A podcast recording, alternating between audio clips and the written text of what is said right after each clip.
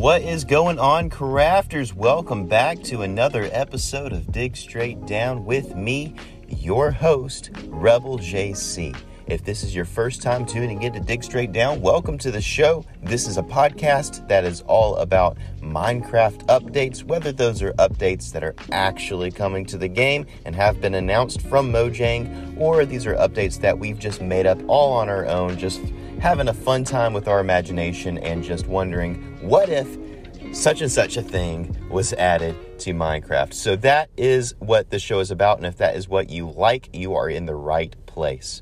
Well, this episode we actually have a bit of news to talk about. They released a snapshot this week, Minecraft Snapshot 23W16, and this is a Java snapshot. So if you play Java, you would be able to play this snapshot. And this is what the changelog says. In this week's snapshot, we're bringing you tweaks to the Trail Ruins, new command functionality, a new advancement trigger, and more. Happy mining! So we're not going to go over the command functionality, advancement triggers, and that kind of thing. That's really technical stuff that I don't think that most people are super interested in. I'm just going to talk about the really exciting things. So the changes. First of all pottery sherds have been renamed to pottery sherds, which I'm actually, it's spelled with an E, but I'm pretty sure, I think that you might pronounce it the same way.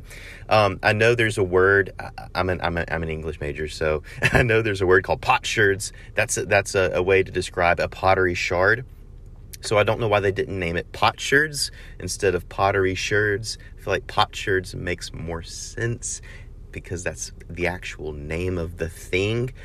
So if you're not going to call it pottery sherds, which would be sherds of pottery, name it pot sherds instead of pottery sherds. It doesn't really make sense to me anyway, but if it makes sense to you, well, there you go.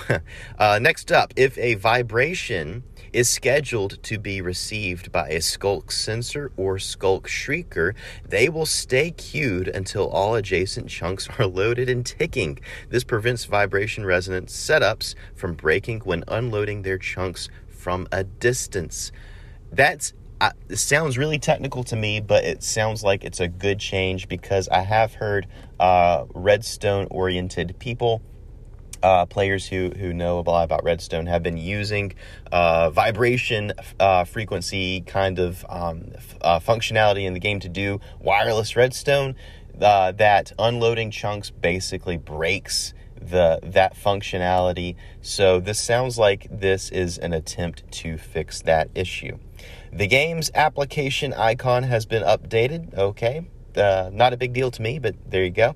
This will be a grass block in release versions, a dirt block in snapshot versions. Interesting. So you'll be able to see at a glance if you're playing the full release game or if you're playing a snapshot.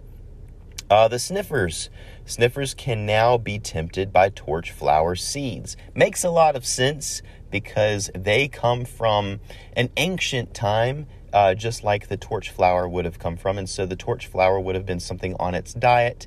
It probably would not recognize the grass seeds or the pumpkin seeds, or the melon seeds, whatever else you're trying to offer it. It would probably really only go for torch flower seeds. So this is sort of a change that is in keeping with the canon of the sniffer. Trail ruins. Now this is something that's a little bit more in my alley of, things that I'm excited about. Reworked structures based on community feedback. So the community was basically saying that the structures looked a little chaotic, looked a little, nonsensical, a little too colorful and not so ruined. So I think that they changed it in accordance to that. They've added more structure variants, which is amazing, and I'm going to be exploring those in Minecraft myself. Sand no longer generates within the structures. Tweaked the amount of gravel and dirt. Tweaked the amount of suspicious gravel. Split the loot tables for the suspicious gravel within the structure. There is now a dedicated loot table for rare items, for example, pottery sherds and smithing templates, and a dedicated loot table for more common loot drops, for example, tinted glass panes, tools, candles, etc. Due to these changes, you might see errors like failed to get elements development, resource key, blah, blah, blah, blah, blah. There's a bunch of technical jargon here. In an old snapshot world, these are harmless, but existing trail ruin structures that were not previously fully loaded might be missing parts of the structure. So that is something to keep in mind if you are playing in snapshots. So yeah, I think it's a good thing that they've kind of tweaked trail ruins. I kind of saw this coming, even when I first saw the trail ruins. Now, I thought they were fine as is, honestly, but I do see the point that the trail ruins are they looked a little too polished to be ruins compared to the other ruins in the game. If you look at even like desert temples, jungle temples, things like that, those kinds of structures even feel even more ancient than the trail ruins, and it feels like the trail ruins are somehow newer.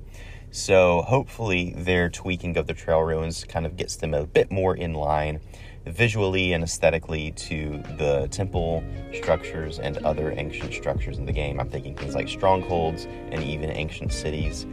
Not so colorful, but still have a lot of characteristic to them. Well, that'll bring us to the end of this episode, guys. Let me know what you guys think about these changes by sending me an email to digstraightdowncast@gmail.com. Any of your questions or comments, I would love to read them there. And until next episode, guys, keep digging straight down. I will see you at Bedrock.